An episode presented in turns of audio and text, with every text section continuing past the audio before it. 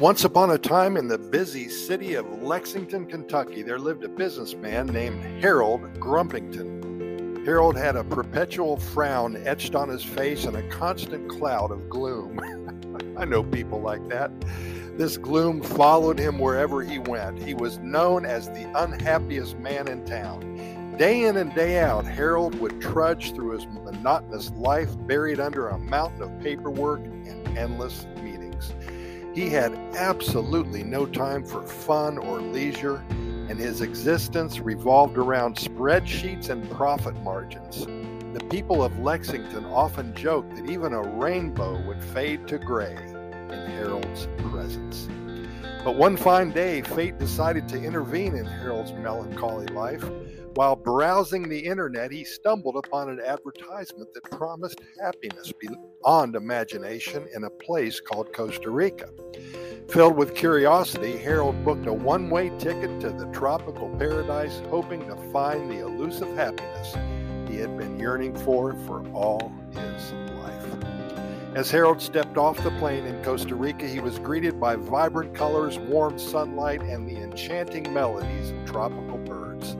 The air was filled with the scent of exotic flowers, and the people seemed to radiate contentment. It was a stark contrast to the gray world Harold had known. In his new home, a small coastal town, Harold encountered people who greeted each other with smiles and laughter, even amidst their modest lifestyles.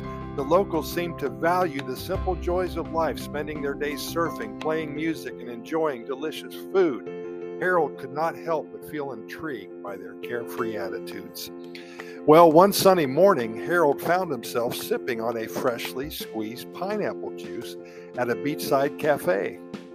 He watched as children built sandcastles and families danced to lively music. It was in that moment, with the sun kissing his face and the waves whispering in his ears, that Harold felt a strange sensation, a tiny twinge of happiness. It was a feeling he hadn't experienced in so many years since he was a child. Driven by newfound curiosity and an eagerness to unlock the secrets of Costa Rican happiness, Harold decided to immerse himself in the local culture. He joined a salsa dance class, learning to sway his hips and let go of his inhibitions. He took up surfing, riding the waves with childlike enthusiasm, and he indulged in the delicious flavors of Costa Rican coffee, savoring every bite and every sip with delight. As days turned into weeks and weeks turned into months, Harold's frown slowly faded away forever. His colleagues from Lexington, they wouldn't have recognized him, as the lines on his face were replaced by a radiant smile. The people in his new town had given him a new lease on life, teaching him that happiness wasn't found in numbers on a balance sheet, but in the connections you make and the joy you embrace when you deal with Ticos and Ticas here in Costa Rica. Well, the word of Harold's transformation spread like wildfire. The people of Lexington were astounded when they received a postcard from Costa Rica, displaying a beaming Harold with the caption, "The happiest man in the world." News outlets scrambled to interview him, hoping to uncover the secret behind his newfound life and happiness.